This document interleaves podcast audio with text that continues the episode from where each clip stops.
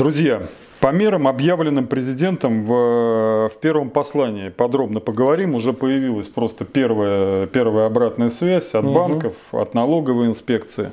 Хочу вам сказать, что, к сожалению, похоже, как всегда, эти меры о поддержке... Ну, это... Как в песне Гребенщикова. Нас с тобою... Дальше Александр. Не знаком с творчеством Гребенщикова. Как-то аквариум как-то мимо меня прошел. Прекрасная песня. Наши зрители, зрители... Нет, не могу. Дальше наши зрители прекрасно ее знают. Значит, вот э, меры поддержки были объявлены еще, когда все было благостно. Было первое послание, нам предлагалось недельку отдохнуть, расслабиться, пожарить шашлыки. Значит, среди всего прочего... Самоизолировавшись. Нет, нет. О самоизоляции злобный Собянин позже заговорил. Его зрелище горожан, которые, значит, жарят шашлыки в парках и скверах города Москвы, почему-то сильно вывело из себя. Но прокуратор неужели он настолько мизантроп? Вот, вот что с ним? Да, он, не, он ненавидит на самом деле горожан и Москву. Для него это всего-навсего объект для выкачивания денег. Ну, помилуйте. А вы, кстати, знаете, раз уж мы упомянули нашего мэра, мне э, и вам, по-моему, тоже, я вот за вашим э, uh-huh. каналом не успеваю следить, ну и за своим-то, честно говоря, не очень. Но уже было несколько сигналов с указанием конкретных адресов, где, как говорится, с, не, с неослабевающим энтузиазмом укладывают бордюры. Так они только что тендеры про, там, объявили. Тендеры. А что насчет проводить. Смертоносности эпидемии-то? А, да, считают, что... Надо заменить зараженную плитку на новую. И а, бордюры. Так это да, санитарно-профилактическое да. мероприятие. Ну, да, я не догадался, по, по части да, создания новой санитарной среды, обеззараженной. Понятно. Что, Александр? Понятно, конечно. понятно. А я как-то посмел Потом, кстати, сомнений. не знаете, нам еще начнут объяснять, у меня нет сомнений очень скоро. Мы же тем самым спасаем кадры мигрантов. Мы же им обеспечиваем, мы им обеспечиваем Как насчет работы. москвичей поспасать? Я извиняюсь, не политкорректное заявление сделал. Да, казалось бы, сейчас должен встать очень Он простой вопрос. Города? Очень простой вопрос. Перераспределение внутри бюджетных средств. Ну, средств внутри бюджета. То есть там, с благоустройства города на что? На медицину. На проведение под, санитарных под угрозой этот бордюрный бюджет? Да, нет, нет, что? Там все, мне как-то рассказывали люди, которые в теме и даже кормятся, там все, говорит, распланировано на пять лет вперед по части доходов. Угу. Так что, понимаете, нет, нет, эпидемия эпидемии, а коррупция по расписанию, Александр. Как-то это все настолько вообще грустно. Да это не просто грустно, это отвратительно. Но вы знаете, я вот э, с большим удовольствием сейчас вот оглядываясь назад на свою публицистическую деятельность, она началась не так давно с, э, с проекта «Главтема», я вот с удовольствием вижу, что я никогда не менял своих суждений и оценок. И еще в две тысячи четырнадцатом или в две тысячи пятнадцатом году, дай бог памяти, я выражал полную солидарность с своими коллегами-предпринимателями, которых мэр бульдозером а, сносил, э, значит, возможно, эти ларьки не украшали образ города. И говорят, что они прикрываются какой-то там конституцией, обвинял. Видишь, конституция стали они, они стали прикрываться какими-то документишками о собственности. собственности да. Ну, бульдозер читать не умеет, там, говорят, просто люди, ну, вот они показывали mm-hmm. документы, но бульдозер, он же... Я всегда в таких случаях, Александр, с легкой доброй усмешкой, думаю, какую меру вы меряете, такую и вам будет отмерено. Что, неужели запрут нашего мэра, в конце концов? Не может быть, Валерий. Вы знаете, я не сторонник того, чтобы просто взять людей и запирать. Ну, зачем? Есть закон, есть суд. Нас президент всегда призывает, идите в суд. Да? Это первое. Все должно быть по закону. Правда, судьи должны быть другими, которые будут судить по закону. А второе, людей надо... Самое страшное наказание, если их лишаешь того, за что они боролись. Ради чего они обманывали. Лгали, душили. Значит, чего их надо лишить? Желтых денег, кружочков, коли они так конечно. Любят. Дать им прожиточный минимум, который они определили нам. Вы жестокий они... человек, Нет, Валерий. Никак... Я очень... Не должно быть покушений на их жизнь. Не должно быть никакого самоуправства. И снять документальный фильм, как они живут. Как они живут. Вот они живут на МРОТ. Можно даже, естественно, мы МРОТ повысим. Посмотрим, как они будут, что они умеют на самом деле. насколько они компетентны, эффективны руководители. Если говорить Работники. Серьезно, если говорить серьезно, меня поражает вот эта черствость к людям. Ведь в этих ларьках работали люди, оказывали услуги, сидели туркомпании, шили какие-то смешные шторы. И вот в кризис, вот, вот так вот взять и людей, вот у нас же есть какие-то законы о защите прав бездомных животных, о запрете жестокого обращения с животными. Вот с животными нельзя, что мы всячески поддерживаем, а с людьми можно. Ну, как так? Я...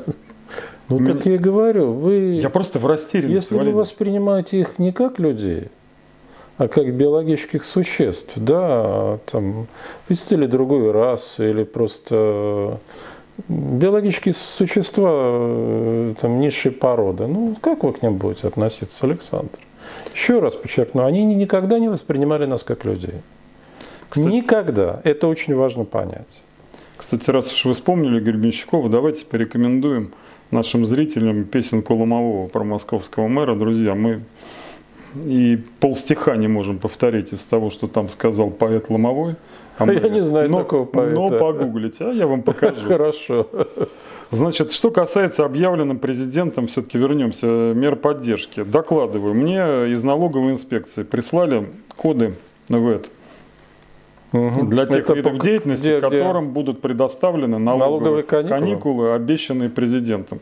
Мы их перечислим все, все десять. Это авиаперевозки, культура досуг, физическая культура, туризм, гостиницы, общепит, образование, организация выставок и конференций, бытовые услуги не все. Там перечень из четырех или пяти видов: химчистка, салоны красоты, там еще что-то, и медуслуги. Значит, вот все, что мы перечислили, большинство из этого я подавляющее большинство с, со скорбью и с огромным сочувствием, особенно вот туристическим компаниям, к своим коллегам-предпринимателям, хочу сказать, что им эти налоговые каникулы как мертвому припарка. То есть мне кажется, что они уже, ну, вот, по всем перечисленным видам вряд ли спасут свой бизнес. Ну, подавляющее опять, большинство, к сожалению. Опять, опять лицемерие, да? То есть вот кому дали послабление? Не, ну, ну, конечно, конечно. Это, знаете, вот как в этой шутке. Ну, давайте мы разрешим им собирать хворост. Пусть они собирают хворост. Видите, какое мы послабление сделали для нашего народа? Холопы, радуйтесь, вы теперь сможете собирать хворост. У обочин дороги, по которой будут проноситься наши лимузины, так и так же. На тобі, Боже, що нам не гоже. Мы вас освобождаем от того, что вы и так не сможете уже все равно сделать. Ну, это же откровенное издевательство, Александр. Как писалось в милицейских протоколах советских, с особым цинизмом. Ведь речь идет не о прощении налогов, а только их переносе на полгода. Конечно. А потом будут требовать. У меня нет никаких. А те, кто самых... выжил в этой ситуации, потом им через полгода будет самое то, эти налоги. Приходить брать за горло. Вы должны там то и доплатить, и это. Казни деньги нужны. Что же вы о себе-то, там, буржуин, это черта вы думаете? Что касается кредитных каникул, которые всем нам и по потреб кредитам, и по, и по ипотеке предоставят банки. Ну вот, собственно говоря, наш консультант, которого мы приглашали uh-huh. в программу, она с самого начала выразила недоумение, а как это вообще может быть? Так. Вот ее сомнения блестящим образом подтвердились. Не далее, как сегодня, Сберегательный банк России объявил, что максимальная сумма ипотеки, на которую будут даны каникулы, это, внимание, дробь барабанная, полтора миллиона рублей. Стоп, стоп. А где можно купить квартиру за полтора миллиона? В Москве вряд ли. Ну, точно в области нельзя. Вряд ли. В области, в ну, Питере в, тоже. В крупных городах, мне кажется... В миллионниках вряд ли, я думаю. Ну, где-нибудь Нет, в Алтайском миллионниках... крае полтора миллиона есть такие цены на... Люди же берут на стройку домов еще. Не, да, да, да, кстати, совершенно верно. Частных да. домов. Вот, может быть, вот, по-моему, Рыжков говорил, что полутора миллионов вполне хватает, чтобы вот его в родном Алтайском крае построить, построить приличный, приличный домишко. Дом, да. да, но в основном ипотечники же, они в крупных городах. Что естественно, наверное. Валерий, я в недоумении. То есть каникулы а. что, не получит никто в Москве? Нет, ну там будет какая-то, я думаю, десятая доля процента, если вот судить по Какая той квартира сумме, которая... в Москве стоит полтора миллиона? Я, я не знаю. Ну, может быть, не квартира, а комнатка. Хотя на комнату вряд ли ипотека дается при покупке комнаты. Не очень предпочитаю. А, конура. Чаша сия. Помните меня того Чиполлино? Иуда, он построил домик, который был немногим больше собачьей конуры. Помните? То есть тыкве повезло. Да, вот, вот на такой домик, который немногим больше собачьей конуры. Что-то шутить не хочется на эту тему.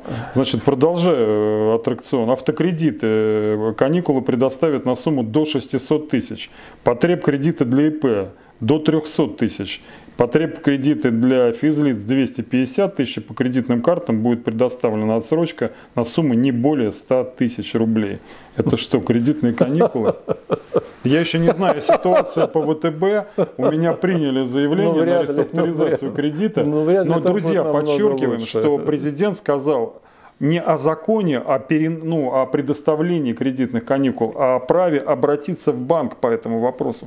Понимаете, это византийщина, Валерий Дмитриевич. Ну, дорогой, ну, ну достало, ну, ну жить уже не хочется. Дешевая казуистика. Ну помните, как в советское время? Имею ли я право? Да, имеете. А могу ли я? Нет. Вот право обратиться вы имеете. А можете ли вы получить? Нет, вы не получите. Так это выглядит. Давайте это дело подытожим. Значит, мы боремся с эпидемией. Да. Ценой остановки экономики. Фактически получается так. Фактически получается. Государство и обязано в этом, и обескровливание, да. Государство обязано в этом смысле оплатить.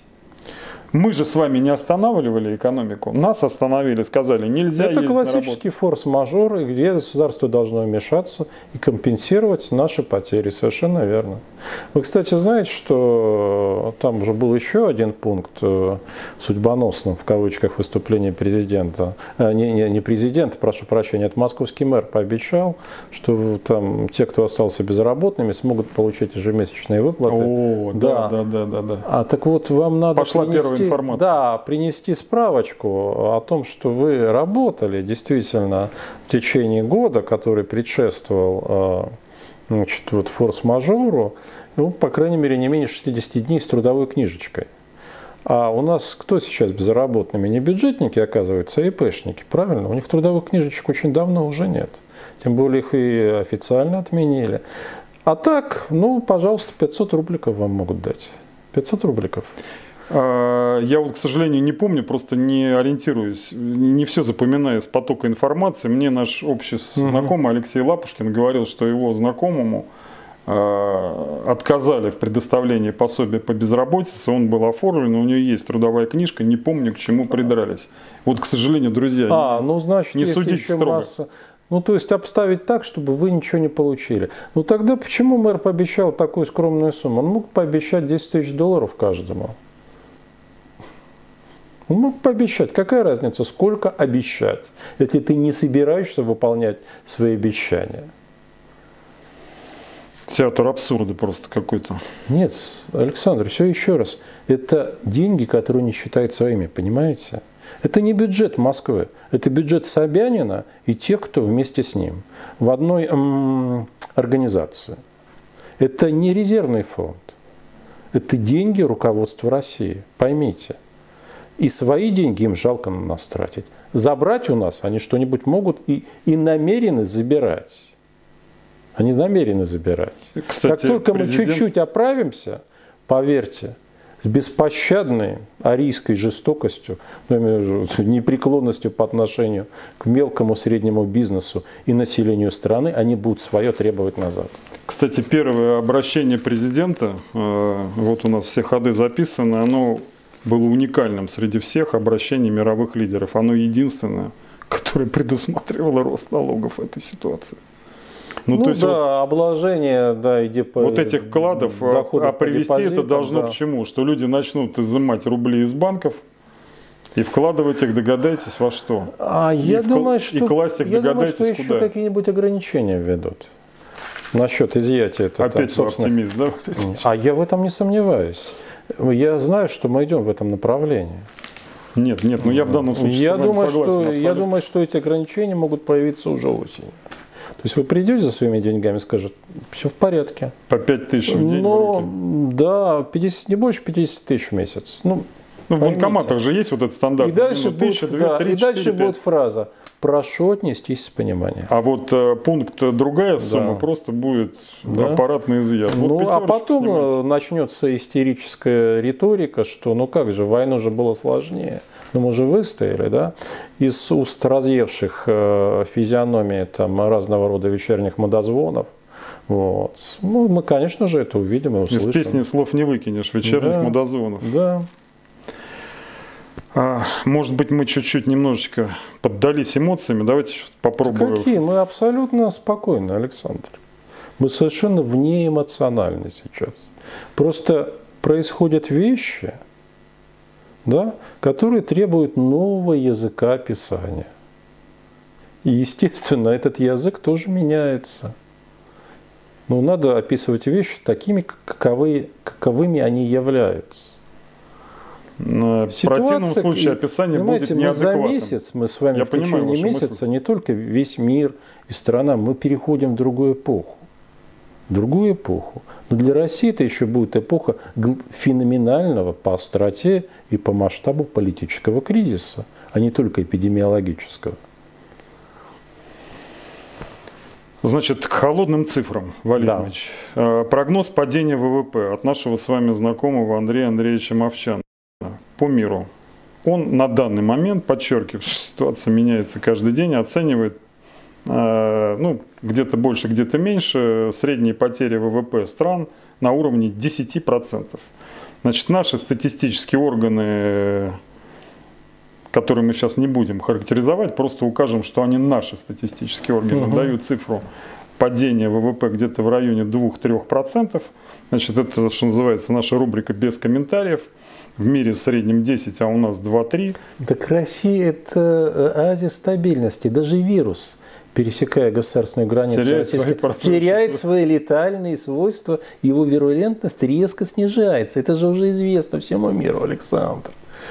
Если вот судить, опять же, по нашей статистике.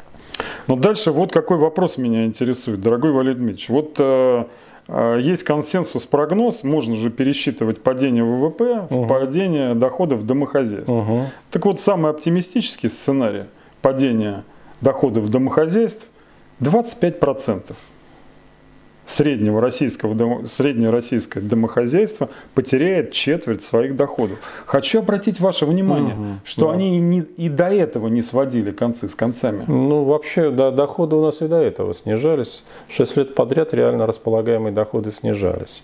Но они снижались там понемножку, но это уже было заметным. А вот двадцать пять-тридцать процентов, ну, это где-то мы, я думаю... Мы в двухтысячные годы возвращаемся. Упадем, да? Кто-то, ну, да, слушайте, есть... все логично, и цены на нефть будут возвращаться в двухтысячные годы. Это итог правления двадцати лет, да, Путина. Да, это итог. Вот, двадцать лет по пустыне, э, да? Да, и вернуться в ту же точку. Надо обладать удивительным государственным талантом, я вам честно скажу, удивительным. Для того, чтобы так бездарно и преступно бездарно растратить то время эти ресурсы, которые у страны были. В России не было в историческом смысле лучшего и более благоприятного времени, чем последние, ну, давайте говорить, не двадцать, а с двухтысячного по две тысячи четырнадцатый. Лучшего времени не было в ее истории. И все это коту под хвост. Но не для всех. Есть очень небольшая узкая группа, которая процветает. И она хотела бы на нашем с вами горбу, горбу общества процветать и впредь. Но вот я думаю, шансы ее на обеспечение своего монопольного положения начинают стремительно уменьшаться. Значит, вот что касается нашего с вами горба, раз уж вы первые об этом заговорили, очень хороший такой эмоциональный термин. Вот это вот преусловутая, угу, самоизоляция. Как сказала Екатерина Шульман, мне иногда ее формулировки нравятся и выразительностью, и все-таки вот одновременно мягкостью. Хотя, казалось бы, уже давно пора выражаться как-то более адекватно ситуации. Так вот, она сказала, что она доселе не видела такой, как она выразилась, полифонии. в юридической и законотворческой деятельности, которая сопровождает вот это вот доселе невиданное гражданское состояние, которое называется самоизоляция. Правильно ли я понимаю, профессор, что власть, значит, сначала, неполиткорректный термин, ушатала здравоохранение, потом, когда, ну, появилась, да. когда появилась угроза, мнимая или действительная, неважно, значит, массовых, массовой эпидемии, поняв, что оно сделало, да, оно решило купировать это таким образом. Запихать всех по домам. Да, Александр, но потом, но потом когда логика. это решение было принято, оно сообразило, что это подозрительно начинает смахивать на чрезвычайную ситуацию, а во время чрезвычайной ситуации такая неприятность, надо прощать ЖКХ, все кредитные платежи стоп, да, да, государство да, несет полную ответственность. Значит, они опять вот даже в этом, да, едут на нашем горбу. Совершенно как верно. Так это же, еще раз повторю, это стиль руководства. Ни за что не брать ответственности и находиться в серой правовой зоне. Когда с вас что-то требуют, на вас давят, вам угрожают штрафами и действительно штрафуют. Значит, патрули могут теоретически вас начать лупить дубинками. И, кстати, могу сказать, что собирались это делать. Вот собирались. Я знаю, что на выходных была идея, значит, одеть всех полицейских в форму там патрульно-постовой службы и с дубинками загонять москвичей, нарушающих карантин. Наподобие того, как это в Индии делают. Но, и, но она зато ни за что ответственности власть не берет на себя. Слушайте, а нахрена, прошу прощения за такое выражение, нам подобная власть? Понимаете, это государство, оно не то что противопоставило себя обществу, оно от расписалось в своем несуществовании. Оно не хочет выполнять свои базовые функции, потому что базовая функция государства любого – это защита общества, защита территориальной целостности, защита образа жизни. И оно отказалось защищать общество. Значит, общество может отказаться от э, договора с государством, имеет уже полное право, понимаете? Послушайте, с моей точки зрения. Хоть мы с вами не виделись, думаю, мы вообще вот просто, ну, если не одинаково, то очень близко. Я... Великие умы всегда сходятся, Александр. Я снял... Я снял пару эмоциональных репортажей за рулем автомобиля, и среди всего Но прочего, без мата обошлось, они... Нет, в первом не удержался, за что, чем крайне разочаровал нашу с вами аудиторию, мне там несколько... Представительница прекрасной половины нашей аудитории сказали: Александр, мы от вас этого не ожидали. Ну вот просто когда... Представляю, что бы было, если бы изоляцию объявили на месяц. Репутация вашего ведущего была погублена безвозвратно. Ну, Александр, вы знаете, это со многими бы произошло, поверьте. Ну так я там сказал о том, что, вот, понимаете, какая-то противоестественная ситуация, когда я, гражданин своей страны, слушаю выступление лидера своей страны. Помните, да, Георгия Пятого, король говорит, втянув голову в плечи и ожидая каких-то неприятностей, каких-то подвохов. Новых налогов. Вот скажите мне, как вы думаете, когда президент объявлял нам недельку шашлыков, рубль заста, он же понимал, что неделя дело не ограничится. Вы знаете, он понимал, у него была объективная информация, действительно, о том, что вообще реально происходит в стране. Она есть и сейчас. Но объективно, насколько это возможно, она там все равно преуменьшенные значения стоят. Но дело не в этом. Я думаю, что очень хотелось бы, чтобы это рассосалось. Это серьезно. Вот эти люди, ну, по крайней мере, верховный руководитель, он живет давно уже в особом мире, мире, где ему комфортно. И его подчиненные, они по мере сил вот этот комфорт поддерживают. Но время от времени, особенно это сейчас происходит сейчас на международной арене, допустим, там с нефтяной сделкой, вот, вот этот мир внутреннего комфорта, где ты правитель вселенной, император галактики, вот, и все тебе подчиняются, вступает в соприкосновение с реальным миром и начинает рассыпаться. Но это вовне, а внутри можно пытаться там поддерживать комфорт и верить в то, что усилием арийской воли, да, можно, значит, изменить даже и динамику эпидемии, повернуть. Или вот прикрикнуть на нее. Помните, там, кто высек тому Рексеркс? Ксеркс. Вот. При, на эпидемию и вирус потеряет свои летальные свойства. Нет, я почему-то вспомнил старый армейский анекдот: товарищ прапорщик, остановите поезд. Поезд, стой! Раз, два. Ну, приблизительно. Эпидемия, стой. Приблизительно. Понимаете, человек, который никогда ни в чем не встречал отказа. Ну, не встречал. Внутри. Внутри, конечно. Ну, ну, что произойдет? И при этом ему постоянно говорят, что он гений. Ну, Александр, ну давайте смотреть правде в глаза, если вам или мне будут говорить, что даже если у нас с вами но прекрасное по... про себя-то я точно не поверю, да, даже через двадцать лет. Уверяю вас, что люди могут быть настолько льстивыми и убедительными в своей лести, что вы подумаете, что вы всю, а жизнь, себя, всю жизнь себя недооценивали. Нет, мне близкие не дадут укрепиться. О, правильно, жизни. Мне тоже никогда не дадут. Кстати, раз уж вы упомянули по ОПЕК+, по которым мы поговорим буквально через пару пунктов нашей повестки, Лапушкин опять родил, мне кажется, мем. Он сказал, что да, дверью-то мы с переговоров ОПЕК+ хлопнули, но дверь оказалась вращающейся. И догнала, да, и ударила по затылку. Ударила, да, и, и по затылку, по заднице. И мы еще вперед ну, по, летим. Да, по, по каким-то задним частям тела, затылок и задница, это же обратная сторона Луны. Ну так вот, мне кажется, что вот эта иллюзия безнаказанности, она именно порождена тем, что ну, власть все что угодно делает внутри. Ну, вот так просто... она никогда не встречала отпора, Александр. Почему? А потому что и мы по... с этим мирились. Ну, слушайте, она действовала, конечно, на свой лад очень разумно. Она откусывала по кусочку. Она откусывала по кусочку, понимаете? Говорила, слушайте, ну, ну зачем вам эта свобода слова? Ну, хрена вам, ну зачем? Живете, вы можете зарабатывать, ну да. Ну да, ну зачем вам эти конкурентные выборы? Ну вот зачем они вам? Зачем вам ну, судебная Единая система? Россия не нравится. Вы же не уголовники. Ну не нравится, да. Ну, ну и что с того? Ну вы же хорошо зарабатываете, посмотрите. Ваши доходы растут. Потом, да, судебная, ну да. Ну в конце концов, вы же знаете, как с судьями договариваться, правда? Ну знаете. Ну законы. Не маленькие. Да, законы репрессивные. Но вы же не политический активист. Ну что, вы не лезьте на улицу. Не получите дубинкой. Не подпадете под действие закона. А вдруг пришел великий уравнитель вирус. И все стало обнажаться. Вот, Александр, понимаете, когда люди сталкиваются с такой экзистенциальной ситуацией, где смерть витает, я не хочу преувеличивать, да, там, масштабы, опасность, хотя они, с моей точки зрения, велики, но смерть стала фоном. Вот тут-то люди проявляются. Кто они, чего они стоят? И как к ним относиться, понимаете? Вот те, кто сохраняет достоинство, и те, кто ведут себя как мародеры. Вот наша власть – это власть мародеров.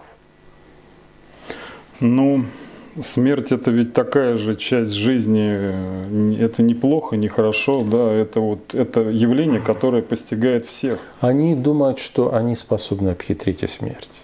Понимаете? Или, наверное, они забыли о том, что они тоже смертны. Вот второй вернее. Забыли о том, что смертны.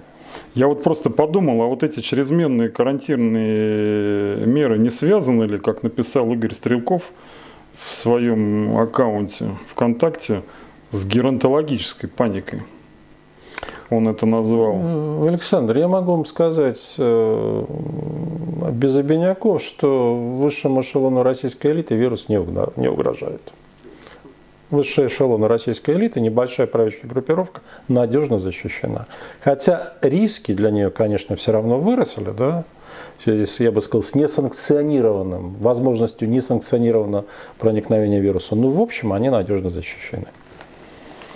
Раз уж мы о судебной системе заговорили, первый интересный иск подали в Мосгорсуд. Москвич и активист Дмитрий Кисеев подал иск правительству Москвы о признании недействительным положения указа мэра от двадцать девятого марта две тысячи двадцатого года номер тридцать четыре УМ, который ввел режим самоизоляции. Валерий Дмитриевич, ну я все понимаю про нашу судебную систему. Все понимаю. Но тем не менее, вот настолько этот указ, это все законотворчество, оно действительно не соответствует ничему, настолько оно сшито белыми нитками. Есть ли какая-нибудь э, судебная перспектива у таких исков? И мож, может ли это превратиться вот в флешмоб? Ну, такой... во флешмоб это можно попробовать превратить, можно подавать коллективные иски. Но видите, вот вся эта история с исками, вот возможность там, коллективных исков, она исходит из, из того, что эта ситуация, в которой мы сейчас живем, она сохранится. Но она будет очень быстро меняться. У нас на первый план выйдет другая повестка. То есть я думаю, что нам будет не до исков. То есть это будет уже ушедший поезд. А что касается возможности тягаться с московским мэром в московских судах, нет шансов никаких.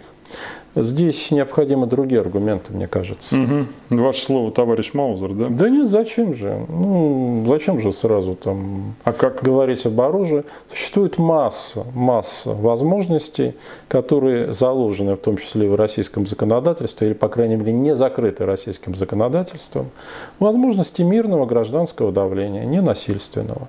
Я хотел сказать, что степень этого гражданского давления будет зависеть от того, как будет реагировать власть. Она может уступить добровольно, может не уступать. А гражданское давление, гражданское сопротивление, это не означает исключительно, я бы сказал, вегетарианские средства. Давайте так. Я понял. Да. А вот не, что касается гражданского сопротивления, оно сейчас, по-моему, ведь в уникальной ситуации. Вот раньше, вот даже там полгода назад, все-таки большинству людей абсолютному было что терять. Mm. А вот сейчас уже mm. особо нечего. Людям еще надо какое-то время, чтобы они это ощутили. ощутили. Mm. Еще раз повторю, это очень важно. Сейчас все растеряны. И оппозиция тоже растеряна, она не может предложить повестку. И общество в целом растеряно. В, гнев, в нем кипит гнев, кипит гнев. Но психологически оно находится во власти эмоций и страха пока что. Гнев еще не взял верх, он не переборол. Но придет время, когда гнев переборет. А вот эта вот ситуация не является ли экзаменом и для гражданского общества, и для народа? То есть вот таким, значит, вот... Когда станет, наконец, понятно, этот ученик способный, не способный? Знаете, Александр, это очень хорошая постановка вопроса. Ну вот наперед не знаешь, как мы этот экзамен пройдем. Но вот будет проверяться как раз то, как мы пройдем этот кризис, не эпидемиологический только, а политический. И зрелость нашего общества, его готовность, готовность обеспечить себе другую судьбу. Друзья, пойдем чуть-чуть побыстрее, опять не укладываемся в формат, коротко и, значит, и много без вопросов. Воды. Да. Без воды. Реакция качественной социологии известна на второе обращение Путина? Да, на второе нет, но известно, как изменилась реакция общества качественно за месяц, за март. Причем речь идет о бывших путинских симпатизантах, людях, не интересовавшихся политикой, э, людях там, с возраста пятьдесят пять плюс. То есть это такой путинский электорат классический. Это вот мне Анастасия Никольская рассказывала. Ненависть. Это не просто недоверие, там, это ненависть. Это очень интересно. Базовой эмоцией стала ненависть. То есть вот они ему доверяли, они на него надеялись. И маятник не просто пошел в обратном направлении, он сразу же прошел до крайней точки. От любви до ненависти оказался, правда, не один шаг, а двадцать лет, но этот шаг уже сделан. Роман Юниман сказал, двадцать лет. Мы уже сейчас немножечко больше в политическую часть переходим, от экономики и угу. социальной повестки. двадцать лет мы слышали про сильного лидера, а когда наступил критический момент, лидер оказался слабым и нерешительным. Кашин сказал вслух, а продержится ли Путин до лета? А что сказал Альфред Кох по поводу нашего президента? Хочу поддержать наш имидж нашей программы и воспроизводить не буду. Впрочем, вы можете А погуглить. Он сказал на немецком или на русском? А, он на сказал русском. на русском а, в интервью какому-то из каналов, Nine, кого да. не помню. Что происходит? То же самое говорят по сообщениям от наших знакомых политиков, главы администрации, замы губернаторов, говорят примерно так же. И некоторые так же, как... губернаторы уже стали говорить. Кстати, было четыре отставки. Что происходит с этой вертикалью власти? Она стала рассыпаться? Нет, вертикаль власти пока не рассыпается, хотя она явно колеблется, потому что нет целеполагания. Они начинают искать собственные адекватные или неадекватные пути поведения. Кто-то находит, и у того есть шанс превратиться из администратора, из технократа, в политического лидера. вот появятся такие губернаторы, у которых будет шанс стать политическими лидерами, по крайней мере, пока на региональном уровне. А что касается того, досидит ли Путин до лета, конечно, досидит, в этом нет никаких сомнений, и до осени досидит. Ему предстоит очень серьезная опасная схватка осенью этого года. И... Приуроченная к выборам? Нет. Или в связи с резким ухудшением давайте, ситуации? Давайте, с другим обстоятельством она будет приурочена. Но еще раз повторю то, что я говорил много раз. В две тысячи двадцать втором году Владимира Владимировича не будет ни в российской политике, ни в международной. Вот. Так что, с моей точки зрения, решающие события развернутся в двадцать первом. Но время может нас и пришпорить, я так скажу. Вообще давно э, замечено, что наш российский такой политикум, он похож немножечко на террариум. Ну, то есть такое животное сообщество, которое... Террариум единомышленников. Да, да, да, не прощает это... слабости. Вот Путин, на мой взгляд, продемонстрировал эту слабость, особенно во втором послании. По, по оценке даже вот в социальных сетях, вот самые вежливые были такие, что он говорил как сторонний наблюдатель. Это явный признак слабости. А ну, про, да. Простят ли ему эту слабость? И вот э, вы говорите, что э, есть какие-то перспективы у, действу, у действующих политиков, а есть ли такие перспективы у оппозиции? У лидеров оппозиции? Может быть, кто-нибудь первый рискнет поднять флаг и консолидировать людей? Александр, давайте начнем с конца, с оппозиции. Я думаю, что если этот флаг кто-то поднимет, то, по идее, должна быть группа. Все-таки не один лидер, да, это первое. Второе. Я думаю, что людям надо предложить некое понятное для них и приемлемое, ненасильственное политическое действие, способное их объединить. Я, это очень важно, потому что люди все-таки боятся насилия. Они, кстати, они сами себя боятся на самом деле. Они знают, сколько в них скрытой агрессии, они чувствуют это. Таким ненасильственным политическим действием, с моей точки зрения, может быть очень простое решение. Значит, вот у нас должен был двадцать второго апреля состояться плебисцит по Конституции. Он перенесен на конец мая или на июнь, пока не очень понятно. Но характер... он все же состоится? Владимир Владимирович очень хочет его провести. Но с каждым днем, с каждым днем это становится для него все более опасным. Поэтому он очень торопился провести его двадцать второго апреля. И был очень недоволен. То есть лучшего тем, дня, пришлось... чем двадцать второго апреля у него в апрель, не будет? Да, не, да, все дни будут хуже. И чем дальше откладывать, тем хуже будет. Третий, характер плебисцита изменился. Это не плебисцит о Конституции. Это плебисцит об отношении к Путину. Это очень важно. Отношение к Путину меняется буквально на наших глазах. То есть есть прекрасный шанс сейчас призвать людей прийти проголосовать, сказать «нет». Но им надо объяснить только одну вещь. Вы сейчас не за Конституцию или против. Вы должны сделать выбор. Или это насилие над нами будет продолжаться еще шестнадцать лет, насилие, издевательство, или мы скажем «нет» сейчас и здесь. Да, это не имеет законодательной силы, но это будет иметь огромное морально-символическое и политическое значение. Это будет сродни опрокидывающему голосованию. Сейчас появился реальный шанс обеспечить такую мобилизацию общества и такое отношение к этим поправкам, а на самом деле к Путину, что это невозможно будет проигнорировать. И более того, если это будет проигнорировано, возможно, массовая спонтанная реакция наподобие той, которая была после парламентских выборов в декабре две тысячи одиннадцатого года. Ситуация меняется. Болотная ситуация. Да, вот сейчас для оппозиции есть прекрасная повестка. Только уже скажи урал, нет, урал, вагон, загон, скажи нет Путину. Скажи нет. Про ОПЕК плюс поговорим или в следующий раз? Я думаю, в следующий раз, потому что как раз с ОПЕК-то будут выясняться на следующей неделе, ну, на наступающей а мы, неделе. А мы с вами выходим каждую неделю, да, поэтому, поэтому мы лучше, потому что видно, понятно, что в понедельник уже не будет, да, конференции, значит, она будет седьмого, восьмого, либо в четверг, либо в пятницу, либо вообще ее не будет на неделе. Угу. Поэтому мы, если на следующей неделе будем обсуждать, это будет разумнее. Значит, тогда подытожим, друзья, сегодняшнюю длинную аналитическую программу. Три таких консенсус-вывода хочу вам предложить. И давайте дадим прогноз на ситуацию. Я полагаю, что от вас его все, очень ждут. Первое, значит, к чему мы пришли, лекарства, которые предлагаются властями от ситуации, намного страшнее самой Вы болезни. Вы эпидеми... эпидеми... эпидеми... эпидемиологическую эпидеми... ситуацию. Эпидемиологическая ситуация. Ну, я бы сказал, оно не... может оказаться не менее опасным, вот, это лекарство, чем Хорошо, принимается. А меры поддержки людей недостаточные, опаздывают, неадекватные и...